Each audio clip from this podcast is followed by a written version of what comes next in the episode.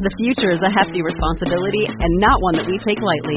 But then, taking things lightly has never been what Hefty is about. That's why we've created the Hefty Renew program that turns hard to recycle plastics into valuable resources like park benches and building materials. To participate, simply fill up an orange Hefty Renew bag with accepted items, tie it up, and drop it in with your regular recycling.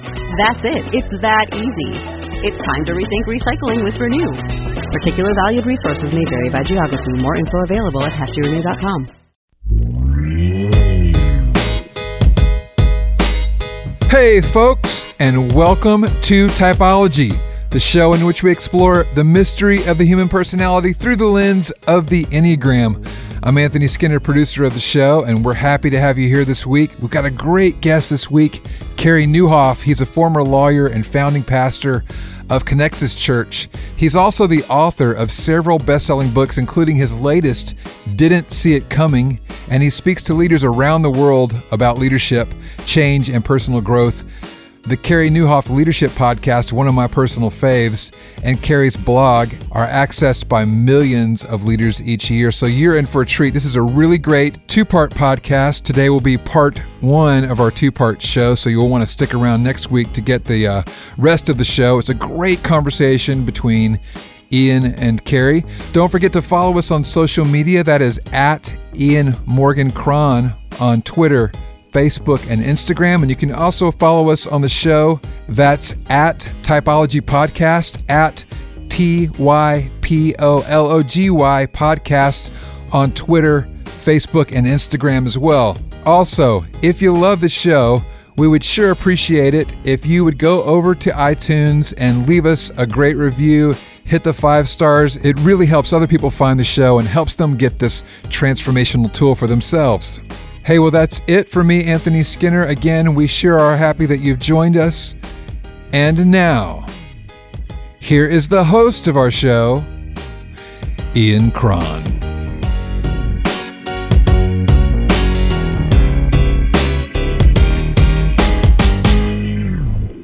Carey, my dear friend, welcome to Typology. Hey, it's great to be here. What an honor. Thanks for having me, Ian. Well, I mean, I've been I've been looking forward to this because I've been spending a lot of time with leaders lately. You know, I, I spoke at LeaderCast and then I recently spoke at Catalyst.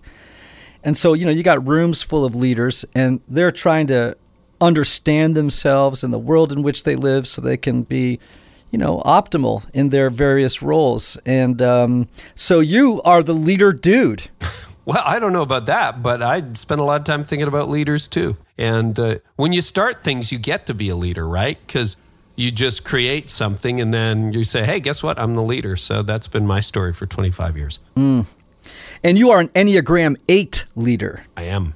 Natural leaders. Yeah, it's, natural it's leaders. interesting. Probably your whole life, right? Your whole Yep. life you've been a leader, probably. Since I was a kid. Uh, and it's one of those things, it, it was so interesting because as I've shared on my podcast, I've had you as a guest.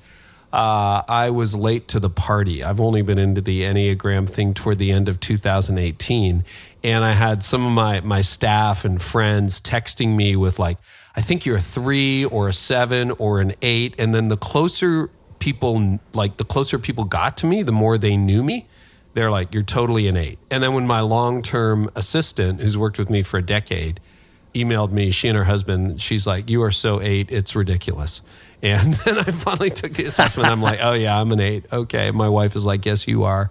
And and that's not always good news, as you know. You know, you can be an unhealthy eight or a healthy eight. And as a healthy eight, you save the world. As an unhealthy eight, you destroy it. So yeah, there's all that. Well, yes, of course, you guys are, are forces of nature, and those forces can be positive or they can be negative. And I'm glad in your case that it's positive leadership. We, we are in the process of redemption. Shall we say that? That's a, that's a nice way to say it. Man, that's a good word for it. That's a really good word for it.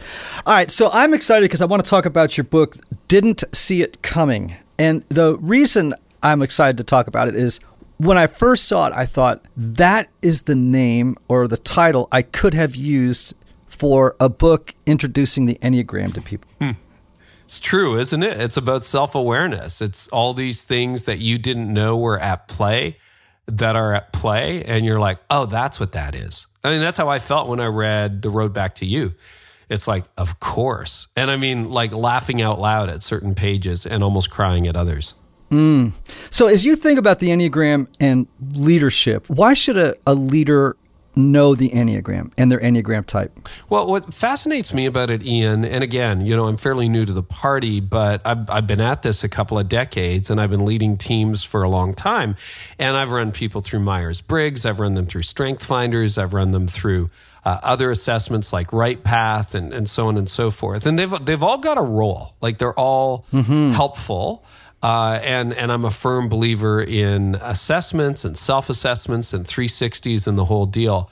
But the Enneagram, I mean, particularly the way you have described it, it entered the vocabulary immediately. The challenge with a lot of other assessments is that you do them and like you even have to go back into your files to remind yourself what did we pay for again or what did we what did we learn and uh, with the enneagram i mean it shows up in our weekly staff meetings where my team is like hey this is like totally one of me, but just so you know.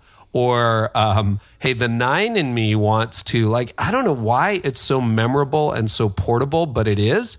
And it's, it's very, very accurate and it helps us understand each other a lot better.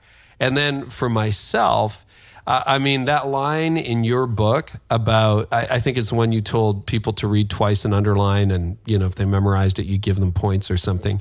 It was an eight doesn't need to be in control and eight d- just doesn't want to be controlled.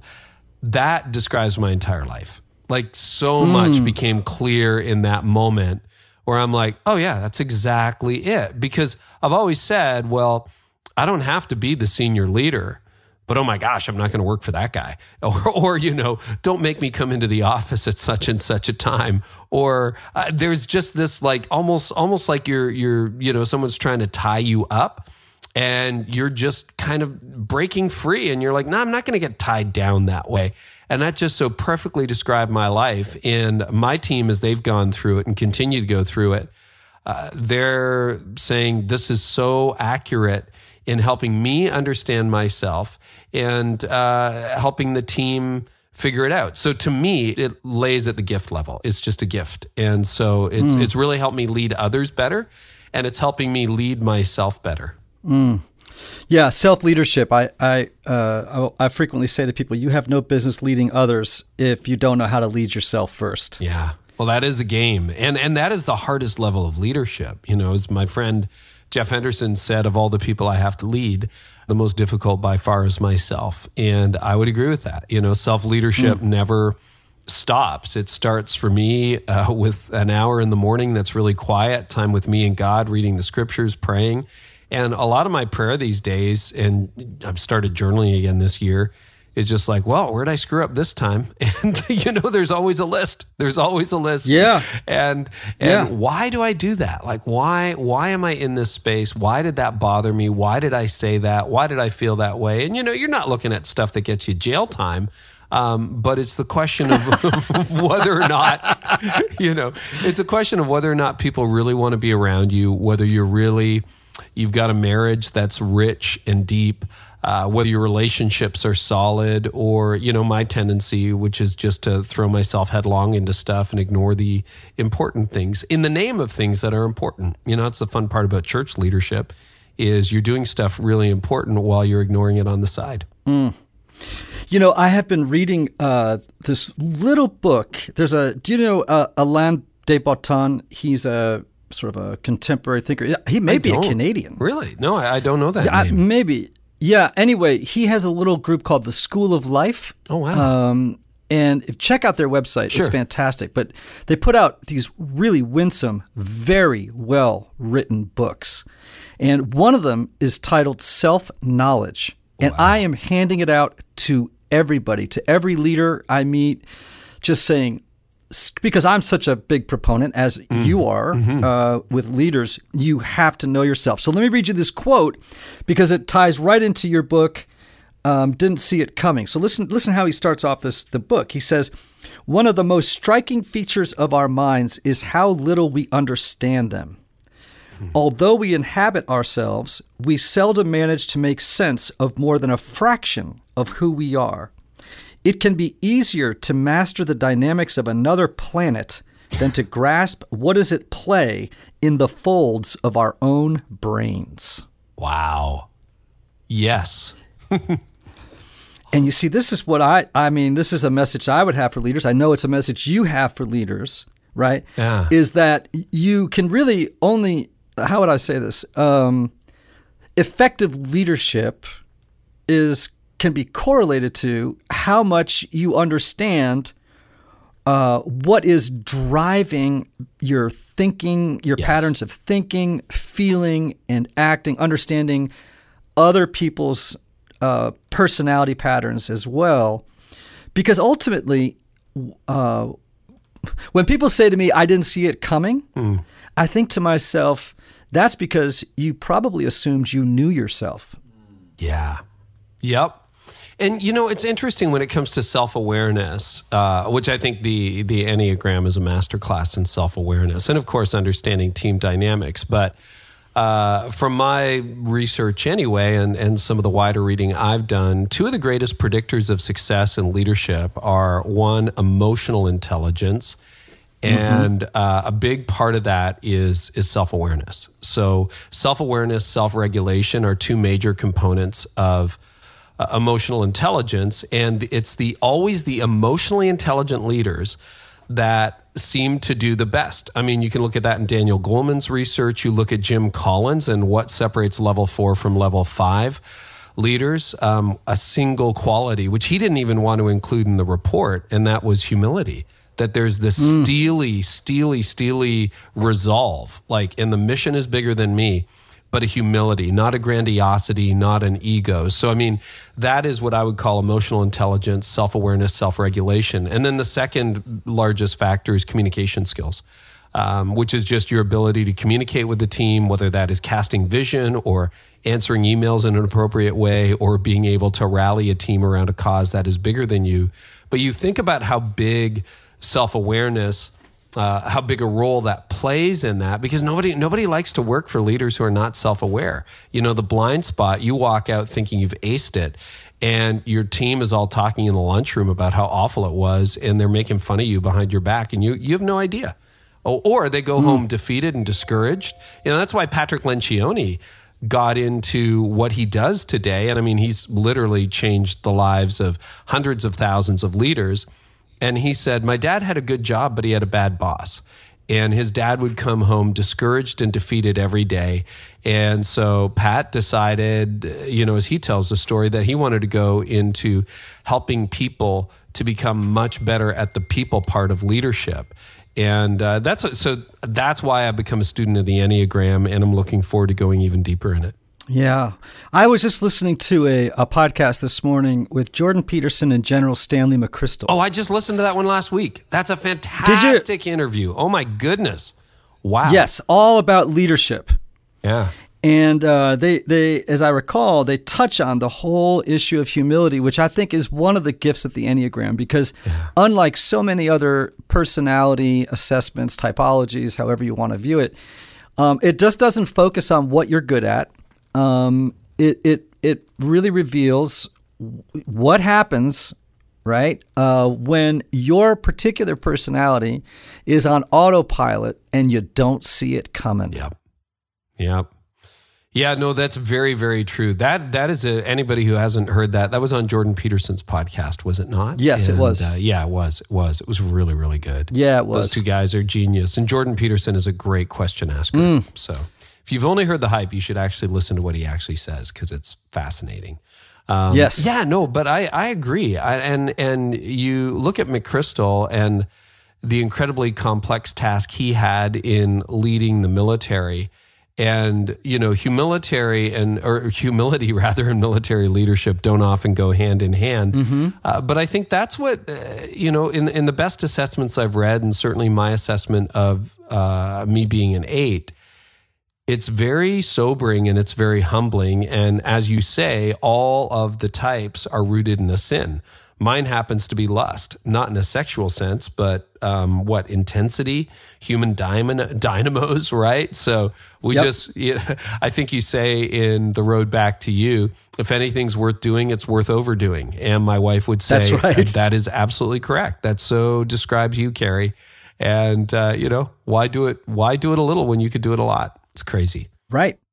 So let's talk about uh, in your book, didn't see it coming. Mm-hmm. You have, as I recall, you have seven Yeah, sort of challenges. core Yeah. challenges for leaders. Am I correct? Correct. Yeah.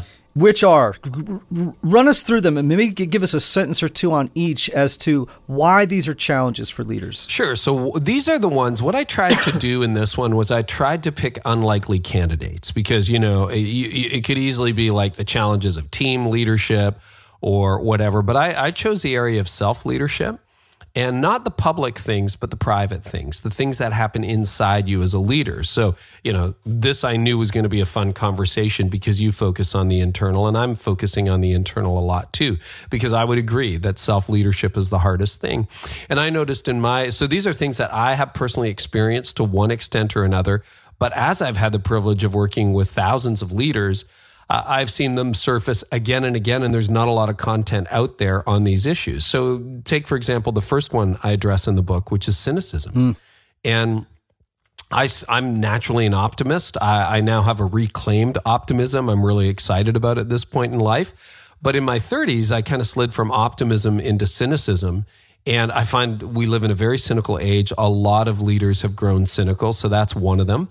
Uh, second challenge is compromise, moral compromise. And usually the challenge with that, Ian, is we think in terms of headlines. You know, you wake up in, in a bed and you're not with your wife or your spouse, or you've stolen money, or you do something that requires jail time.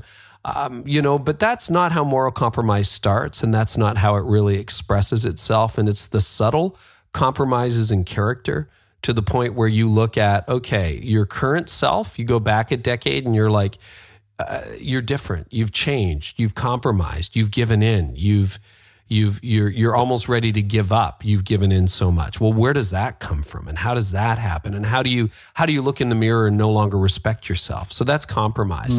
The third is disconnection. And you know the weirdest part about disconnection is we live in the most connected age in human history. Period. Hands down. Um, yet we report feeling desperately alone. And what is that? Why why is it that we live in a universe where you can have 500 friends and feel like nobody cares? And you're constantly connected, but you're incredibly isolated. So I want to talk about that because isolation is a huge issue for a lot of leaders and frankly for a lot of people. Uh, the fourth issue is irrelevance that uh, you start off as as the kid that's you know the whiz kid. You're you're doing great. Everything's fantastic. You're the guy. You're the woman. And then you find yourself at 45 and uh, not quite as much of an edge. And at 50 nobody's listening to you anymore and you can't even speak into the culture. What just happened with that? So that's irrelevance. Uh, number five is pride. And pride is just uh, i'm sure that's a thing. It would be fun to talk about that through the lens of an eight but uh, or a three. So pride is a big issue for all of us because we're human beings. And there's narcissism, which I don't deal with a lot in Didn't See It Coming, because most of the leaders, particularly in the church space, most of the leaders that I run into, I don't think struggle with pride because of narcissism. They struggle with it because of insecurity. And if it depends on how you define pride, I define it as an obsession with self. And insecure people are very obsessed with themselves. Uh, how do I look compared to so and so? I can't have that person on my team. They're too smart. Uh, things like that. So I, I, talk about that. And then we do burnout because I burned out when I was about 40. It was the most difficult year of my life. It was a very dark period. And I've come back from burnout and 13 years on the other side. Uh, have really never felt more alive. And I kind of map out that journey. And then finally, emptiness. You know, sometimes because we talked about this before, Ian. You know, you write a book, you're hoping somebody will read it, and all of a sudden, hundreds of thousands of copies are sold, and you're like, "Well, how did this happen?" And it's exciting, and it's exhilarating, and it's wonderful, and all of a sudden, you're on this stage in front of thousands of people. But I, saw this early on when I was in my 20s. I was in law because I did law before I did ministry, and I was surrounded by lawyers who had everything on the outside, but were empty on the inside. And I've had a few moments uh, where, well, actually, a lot of my life has exceeded anything that I imagined it would. Uh, but if I'm not careful, if I don't cultivate this carefully, uh, I end up feeling so empty. And I'm like, what on earth is that? So, those are the seven issues that uh, I try to address in the book. And those are the issues that I think either sink leaders to the point where they're no longer in leadership or they simply cap their potential. So you you know, you think of yourself at 20, 25, you're excited, you're you're passionate, and soon your passion is kind of gone and you're settling and maybe you're phoning it in or you're in cruise control or you've got this numb feeling that's going through your life and you ask yourself is this as good as it gets? And the answer is it can be a lot better, but here are seven of the factors that are often at play. The future is a hefty responsibility and not one that we take lightly. But then taking things lightly has never been what Hefty is about. That's why we've created the Hefty Renew program that turns hard to recycle plastics into valuable resources like park benches and building materials. To participate, simply fill up an orange Hefty Renew bag with accepted items, tie it up, and drop it in with your regular recycling. That's it. It's that easy. It's time to rethink recycling with Renew. Particular valued resources may vary by geography. More info available at heftyrenew.com. Under the radar in leadership. Yes. Okay. Uh, as you were going through that list, Mm-hmm. my mind was racing at a million miles an hour because I was thinking to myself, you know, each of the Enneagram types, obviously, anybody can, any type of person, right? Any number on the Enneagram can struggle with cynicism, comprom- moral compromise, irrelevance, burnout, Right. the emptiness of success, disconnection, pride. But I think certain types would gravitate toward one of these challenges more than others. I, I would love to have that conversation. Do you do you want to you want to go there? You want to start with cynicism? Yeah, Take them in order. Okay. Yeah. Yeah. Now, I, now I'm you know I'm kind of just thinking aloud here. No, that's great. But um, well, for example, with cynicism, again, any type can struggle, but right away, um, I think of ones. You know, ones are idealists, right? And um, uh, I can see when they uh, go to the low side of four under stress, and their idealism starts to vanish, you know, or feels thwarted, and they can sort of fall into kind of that depressed, uh, defeated um, state. They become very self-absorbed. They can become cynical, and uh, nobody else wants to be, uh, you know, crusade along with me to perfect the world. Uh, on and on and on. Fours can definitely lapse into cynicism, right? right. The artistic profile. Yeah. Yes. Yeah, they can definitely. And actually, I think that for four, cynicism can function as sort of a defense system, right? It's Hmm. like, let's just be cynical at the outset so we don't have to be disappointed. you know what I mean? Yeah, I do. Well, let's just get I it out of the way. Get it out of the way. I was born cynical. You know, I've had people tell me that since the book came out. They're like, "Yeah, I was born cynical. I've, I was never an optimist," which is interesting. Yep. Now, I've seen fives be cynics. By the way, fives have wonderful senses of humor, and but the, that sense of humor is inevitably uh, sort of cynical or sardonic. You know, it sort of has a dark, funny edge. But but fives can be almost like too smart to be hopeful. Do you know what I mean? Right. Yeah. They can. Well, see, and you're, you're right because cynicism roots itself in knowledge. You're cynical not because you don't know, but because you do, right? And that's why age and cynicism are frequent companions because the more you know, the more you realize, wow, human beings really are kind of not great all the time, and life is tough. And and you're right, a five who accumulates knowledge would would come by that maybe earlier and more intensely than others. Yes, and again, I think it's a defense, right? Yeah. Uh, and sometimes for uh, a five, it could be a defense against relationship and connection.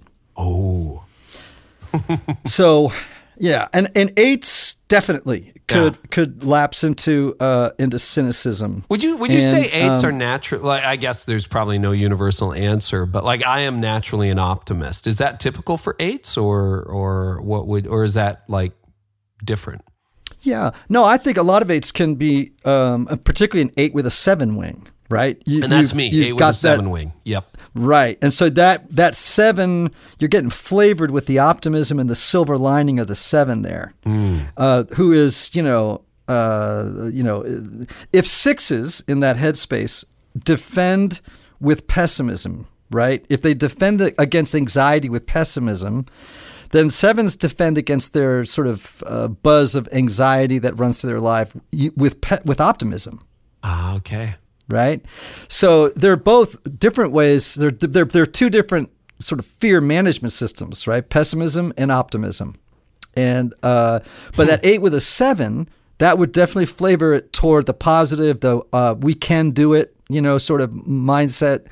Um, so I definitely can see where you would have a, by nature, a uh, sort of a positive take on things with that eight with a seven wing. But I do think that eights uh, can could lapse into that sort of dark, furrowed brow kind of cynicism about the world. It'd Well- be a little. It's really little dark. interesting, Ian, because for me, uh, I, I'd, I'd be curious in your take on this. Like, I am an optimist, and I will I will find the positive in anything. Right when everyone else is ready to give up, I'll be like, well, but.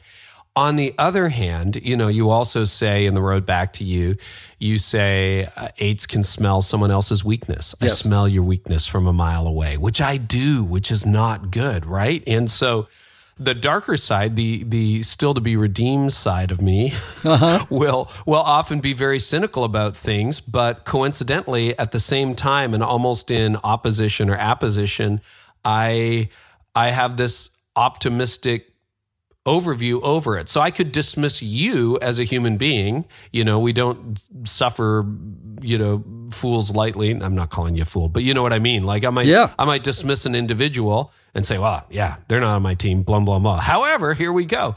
Uh, it's, it's a really interesting thought. I'll have to process my cynicism slash optimism through the Enneagram. Yes, I mean I think um, you know eights by by nature are suspicious of other people. Um, they they they tend to uh, they you know oftentimes with eights, and this is why eights usually have a small band of friends throughout their life. Right? Yeah. They may know a ton of people, but they really only have five really close relationships in the course of a lifetime True. um, and they carry those relationships forever, right? They'll take a bullet for those five people, and uh, but I think you know eights are always sort of on the hunt uh, for what are you you know the, sort of the assumption that everyone has a hidden agenda, and you know you got to be cautious and wary of what other people are really up to. And but once you've got the trust of an eight, you got it for life, right? Same as mm-hmm. with sixes. And and but there is a slight sort of cynical take on the world sometimes with eights. I think that they have to be careful of that cynicism that that that sort of cuts in. I was thinking just now about George Carlin's quote about about about cynics. He says, "Scratch any cynic, and you'll find a disappointed idealist." That Uh, is and I think true. that's It's good. yeah, and I think that's where I was talking about ones earlier, right? There's if they get disappointed in their idealism, right, then it, they lapse into this kind of cynical posture toward toward the world. You know. Anyway, so now moving on to to compromise, Mm-hmm. moral compromise. Of course, any of us can can can do that, right? Yeah, I mean, yeah. Moral compromise can come to any of us. Do you think performers Um, are more uh, like type threes? Do you think that they are more susceptible to it because there is a sometimes disconnect between their exterior and their interior? Hmm. Yes, and I think this is tied into it. Now let's use this phrase, right?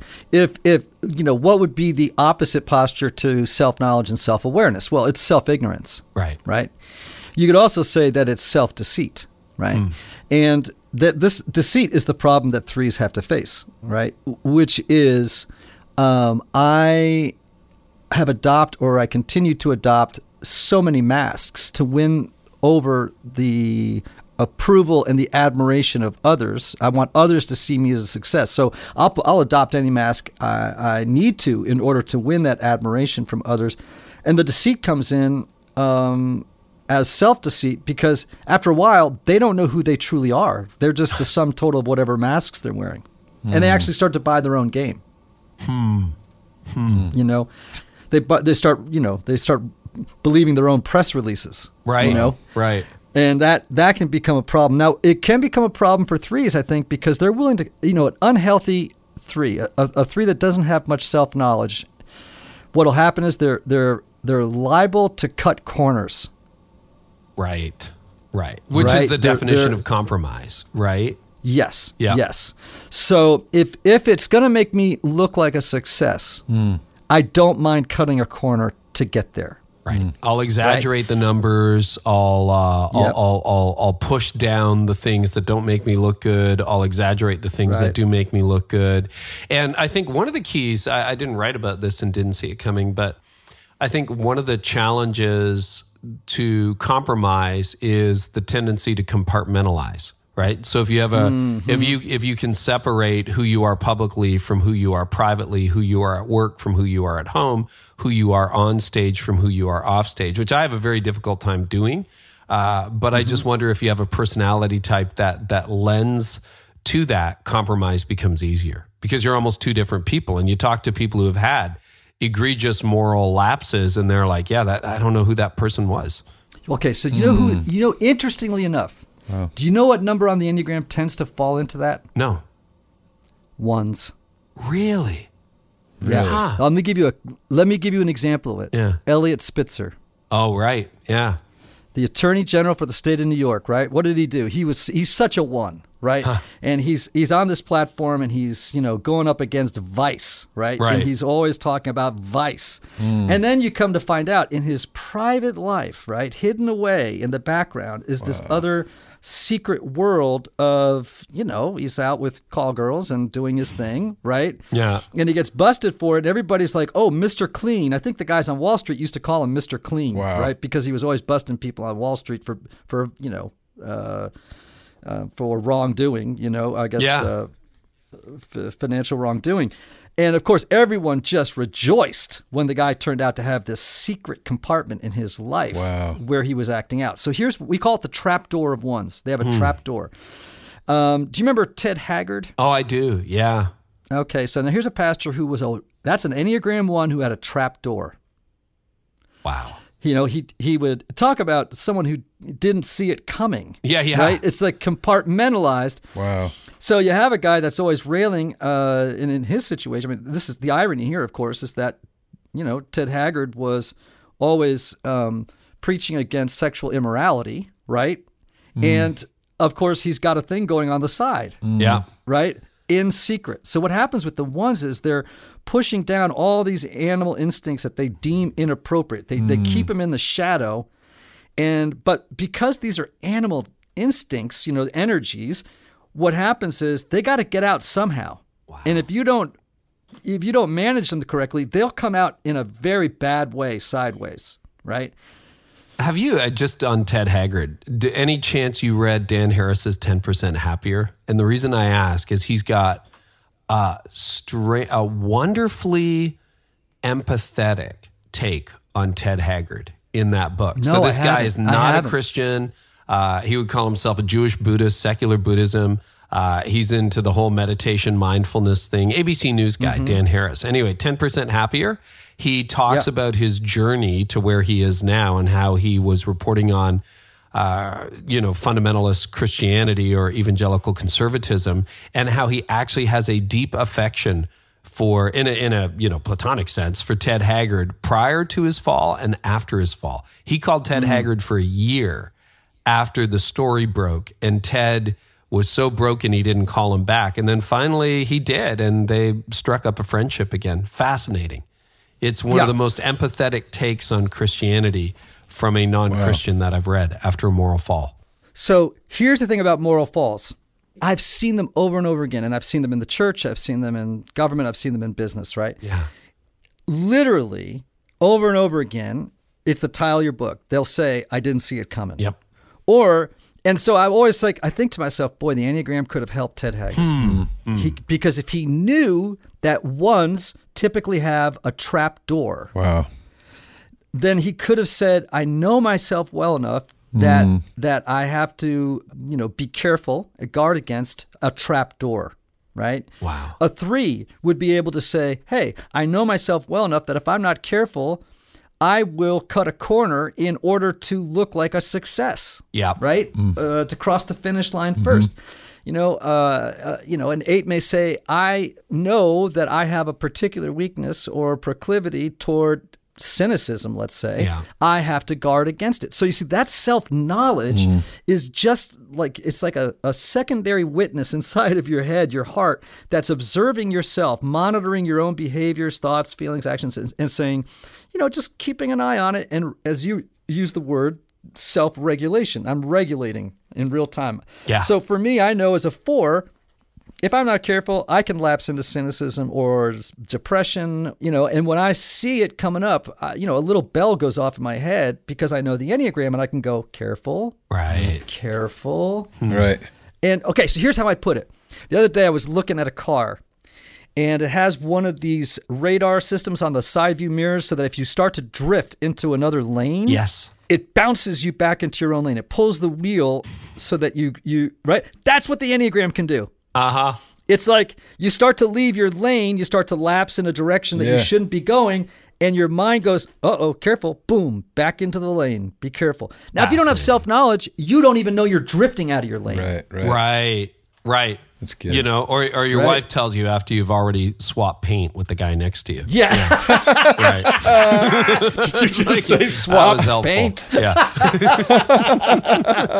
But I mean, seriously, I've seen so many leaders where, you know, my heart kind of breaks a little bit when I hear about a leader who's had a big fall because it's like, man, mm. if you had just known your type and had some self knowledge and humility as a result of knowing your type, you you would have seen that coming. Yeah, you would have. Anyone else that's susceptible because threes and ones to compromise or Yeah, I mean, again, as I said, every type could, but for Yeah, yeah. example, I- I think some have, you know, uh, either proclivities or dimensions to their personality that they have to be careful. Nines, for example, might might fall into a compromised situation because they didn't know how to say no.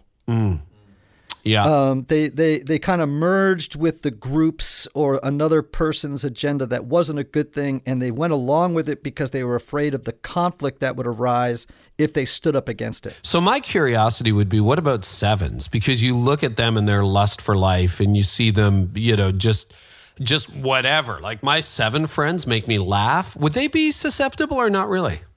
Yeah, uh, definitely. I mean, uh, honestly, people tend to think of threes as the narcissists of the Enneagram, but really it's sevens. Oh, really? Yeah, for sure. Now, again, that's a very unhealthy seven. So I'm not Right, painting right, every right. seven as a narcissist, right? I'm just saying that uh, of all the types, if I was going to draw a parallel between a psychological, uh, you know, category like narcissism, I would draw it to- toward the seven, because it's all about their having fun. It's all about their, and, and they'll they'll rationalize doing things that Well, that's what I'm thinking. Like one night stands, you know, Right, or impulsivity. you fall into addictions. Is that is that more typical of a seven? Yep. Um. Yes. I. I. You know. I. You know. I've been in recovery for uh, a good number of years now, and I see a lot of sevens in the rooms. You know. But actually, you know, you see every type. But sevens definitely because there's a struggle with impulsivity there, right? Right. And so I think, yeah, I meet a lot of sevens in the rooms because that whole act first, think later thing can get them into trouble. Same with eights. You know, I meet a lot of eights. I meet a lot of fours in the rooms. So, you know, it's also partly genetics, I think. Uh, It's, it's sort of a, a, complicated thing. I meet a lot of nines in the rooms. Uh, because their natural tendency is to narcotize or to numb Yes. out. That's a Yeah. big. That's the big defense system for nines. That's their. That's their major major defense strategy hmm. is narcotizing. And so I think that, you know, again, like I said, all types can lapse into moral compromise, but certain types just have to be careful, right? Yeah. Um, going on, let's say, let's talk about burnout for a second. Yeah, yeah. Eights for sure. That's me. And, yeah. and they don't even know they are. I know. You don't even know it because eights are what we would call a self forgetting type. right. And they forget that they're not invincible. Mm. And when you forget that, you are a candidate for burning yourself out. Oh, I'll tell you, I you know, I, I I thought before I burned out, the rules just don't apply to me, and then you realize, oh, they do. Mm-hmm. Okay, apparently, apparently, I'm human, right? And and that was my story all through my 30s. It was as our church grew, and it grew quite explosively. It was just more people equals more hours. It was really, really difficult. And you know, Ian, what's really fascinating for me is now for 13 years, by the grace of God, I've stayed out of burnout. But it is such a I would say daily awareness. Like this is this has become who I am, and I write a little bit about it and didn't see it coming. It'll be a big chunk of my next book, which doesn't have a title yet. It comes out uh, fall of 2020, where I talk about and I teach it in the high impact leader course. But basically, every day I think about how much sleep am I getting? Am I eating properly? Am I exercising? Am I, uh, you know, am I even flights? I was talking yesterday with one of my team and we're booking flights for an upcoming speaking engagement. And I've got a new uh, person on the team and they were going to fly me out at such and such a time. And one of my longer time team members is like, he can't do a flight that late, you know? Uh, and, and there are limits. Mm-hmm. And I think as an eight, prior to burnout, I didn't think I had any limits. And now on the other side, I'm like, oh, if I respect those, I get a much better run out of this and I feel a lot better. I'm, I'm much healthier. And so I would say, and, and of course, ironically, in all that, is I've discovered the more I respect and understand my limits, the more I'm actually capable of. Hey, we hope you've enjoyed part one of our two part podcast with Carey Nieuwhof. Make sure you stick around next week for part two. It just gets better. And until then, we hope you have a fantastic week.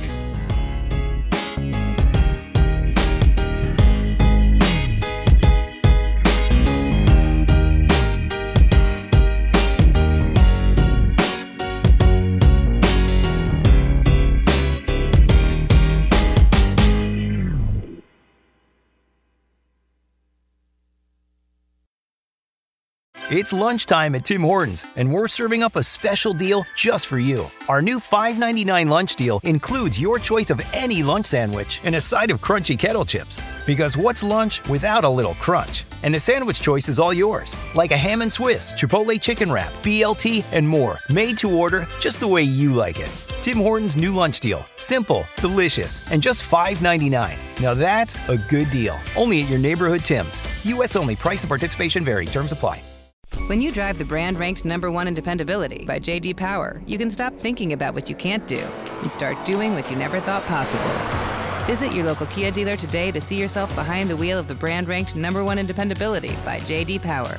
Kia, movement that inspires. Call 800 333 4KIA for details. Always drive safely. Kia received the fewest reported problems among all brands in the JD Power 2022 U.S. Vehicle Dependability Study based on 2019 models. See jdpower.com/awards for 2022 details.